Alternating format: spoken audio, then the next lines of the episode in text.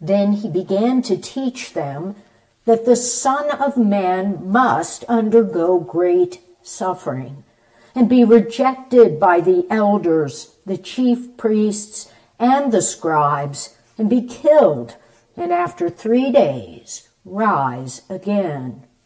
He said all this quite openly, and Peter took him aside and began to rebuke him. But turning and looking at his disciples, he rebuked Peter and said, Get behind me, Satan, for you are setting your minds not on divine things, but on human things. And he called the crowd with the disciples and said to them, If any want to become my followers, let them deny themselves and take up their cross and follow me. For those who want to save their life will lose it, and those who lose their life for my sake and for the sake of the gospel will save it. For what will it profit them to gain the whole world and forfeit their life? Indeed, what can they give in return for their life? Those who are ashamed of me and my words in this adulterous and sinful generation, of them the Son of Man will also be ashamed when he comes in the glory of his Father with the holy angels. And he said to them, Truly I tell you, there are some standing here who will not taste death until they see that the kingdom of God has come with power. Got my Bible today, so watch out. It is the season of Lent. It is that season when we are intentionally reflective about our lives so that we might draw nearer to God. So we, we might more closely follow Jesus in the world. And, you know, a lot of times we'll give something up or, or we'll take something on, but that's only good if it leads you to reflect upon how close you are to God or how well you're living the life that Jesus would have us live. So this season of Lent is always about examining the human condition and taking a look at who we are. And that's exactly what we get in those scriptures today. It's a really lot going on there in this scripture passage. But to understand it, we need to take a step back. And that is right before we get this passage that we just read. You have Jesus asking the disciples, Who do people say that I am? And then he says, Who do you say that I am? And here's what happens Peter says, You are the Messiah. You are the Messiah. And then the next thing that happens is Jesus begins to teach the people. Now, Jesus is teaching the people in saying that the Son of Man must undergo great suffering and be rejected by the elders, chief priests, and the scribes, be killed, and after three days rise again. Now, he gives them a clear picture about what is going to happen to him. And what does Peter do? Peter misunderstands. You see, I've, I've, I've titled this sermon Perfectly Imperfect. Because we human beings know that the scriptures, when I read something from the scripture to you, it is in, in so many ways perfectly God's word unto us, but the problem is we don't always understand it correctly. So often we might misunderstand, just like these disciples, what Jesus is trying to tell us, what God wants us to know. And in this case, what happens?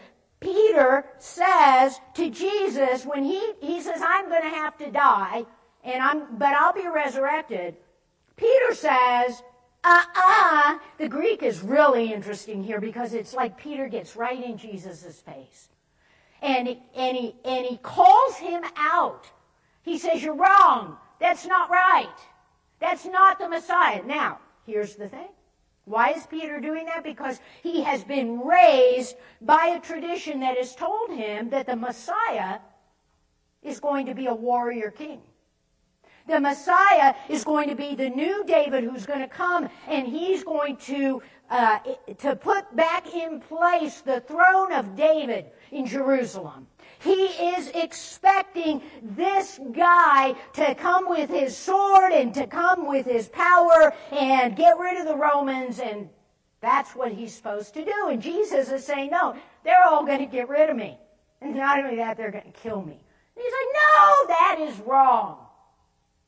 You see, so often the tradition teaches us something and then we hold it to be true even to the point where we're pushing back at Jesus saying, no, you're wrong, I'm right. And what does Jesus do? Well, the first thing he says is, get behind me. In other words, he's saying, Peter, I'm the teacher. Peter, I'm the Messiah. You don't tell me. You don't tell me. I tell you. Get behind me. And then what does he call him? Satan. Woo, Arlo. Arlo, I intend to go up. Woo, ah, he called him Satan. Now, is he saying, uh, Peter, you're Satan? And what, in fact, does Jesus mean by Satan? Here's one of the ways we often misunderstand the scriptures. So if you go back to early Judaism when Jesus is saying this, and you go back to the Jewish faith, most of the time they do not view Satan as some murky figure that's running around the world trying to get us to do bad things. In the Hebrew, it's Ha-Satan which means the accuser, the one who opposes God. And so what he's saying to Peter is basically, you're the one who's opposing God's will. You're getting in the way. He's not saying you're some evil, murky figure that's running around in the world trying to get us to go the wrong way. In fact, you know, if you think about Job and you say, hey, there's this conversation between Satan and God, but the Jewish understanding would be this is a story. They're not really saying there's a person sitting up there talking to God. They're trying to get us to think about evil and why bad things happen. Or you say, well, what about Jesus being tempted in the wilderness? Well, I hate to, I hate to say this, but nobody was with him. So, when they talk about Jesus being tempted, it's probably telling us that Jesus himself, the human Jesus, had to wrestle with what God asked of him. That he, in his power, could have chosen kingdoms and wealth and instead, he kept saying, no, I'm here to do God's mission. I'm going to keep my eye on what God asks of me. You see, we think of Satan as this, this red figure running around with a pitchfork. And I had to go back and I said, you know, when did Christians start talking about Satan, the devil, as this like figure running around in the world? And guess what? Early Christians didn't do that. It didn't happen until the Middle Ages. And then what was really interesting to me was I'm like, and why in the world does he carry a pitchfork?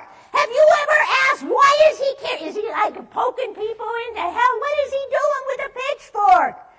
And when I went back and and studied the question of why we depict uh, Satan, the devil, with a pitchfork, it's probably because Greek mythology had Hades, the god of the underworld, with a, a trident, with almost a pitchfork.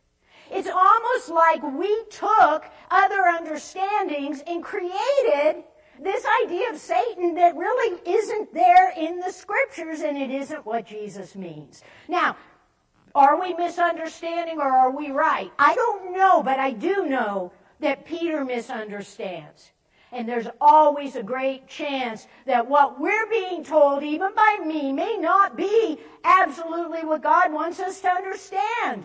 In other words, you and I, we need to always be growing. We always need to be asking, you know, is this what the Bible is saying? Is this what Jesus is telling us? Because then after he says, get behind me, Satan, what does he say? You're setting your mind not on divine things, but on human things. You're setting your mind on what people have told you, not what I am telling you. Are you willing to have the humility, Peter, to change your mind? And to see what it is I'm trying to teach you. Now you understand why I always push on the scriptures, because I think that all of us, a lot of times, are, are, are are perfectly imperfect. We're trying our best, but we're not quite getting it, and we can't just sit back and say we know. We always have to be asking Jesus, tell us again and again, show us what we're missing. And then what is the next thing he does? He calls not only the disciples, but he calls the crowd, and this is where he says, if you want to be my followers, then you have to take uh, deny yourselves, take up your cross, and follow me. For those who save their life will lose it, and those who lose their life in the world will save it. When we pick up this passage, and you know, we're always hearing about picking up our cross. Well, first thing we've got to remember is these disciples have no idea that Jesus is going to the cross. I mean, they know he's going to die. But they don't know that the cross is going to become this central symbol for us in the Christian faith of forgiveness. All they know is Jesus is saying, deny yourself.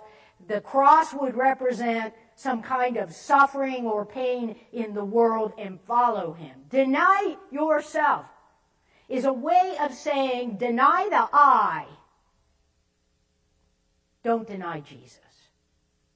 When I say deny the I, the fundamental problem Jesus is talking about here is that we, even we as Christians, we get taught certain things, we grow up in certain ways, and which among you uh, live outside of your own head? Anybody? Am I, am I missing someone who lives outside of their own head? Or do we all live inside our head and our brain and we see the world from the inside out? And Jesus is saying, you, if you're so busy defending what you know, what you've learned, what you've been taught all along the way, you, what you're doing is kind of conforming yourself to the world when I may be saying, hey, you need to change your mind. You need to go away and think about this. You need to say, hey, maybe there's something I'm missing here. Maybe I am misunderstanding. Maybe I do need to learn something new. Uh, there's a lot of new stuff to learn all the time when it comes to the scriptures, I think. And so to deny ourselves isn't like to walk around like with some sort of switch, you know, hitting ourselves, or, or to say, uh, I'm going to fast four days out of the week, or something like That's not really what Jesus is saying. Jesus is saying, don't put yourself first. Jesus is saying, put me first. If I tell you something, take it to heart. And because, you know what, this is all so difficult, one of the reasons I say to us, the first thing that we have to keep in mind and have to do as Christians. Anybody remember what I tell you?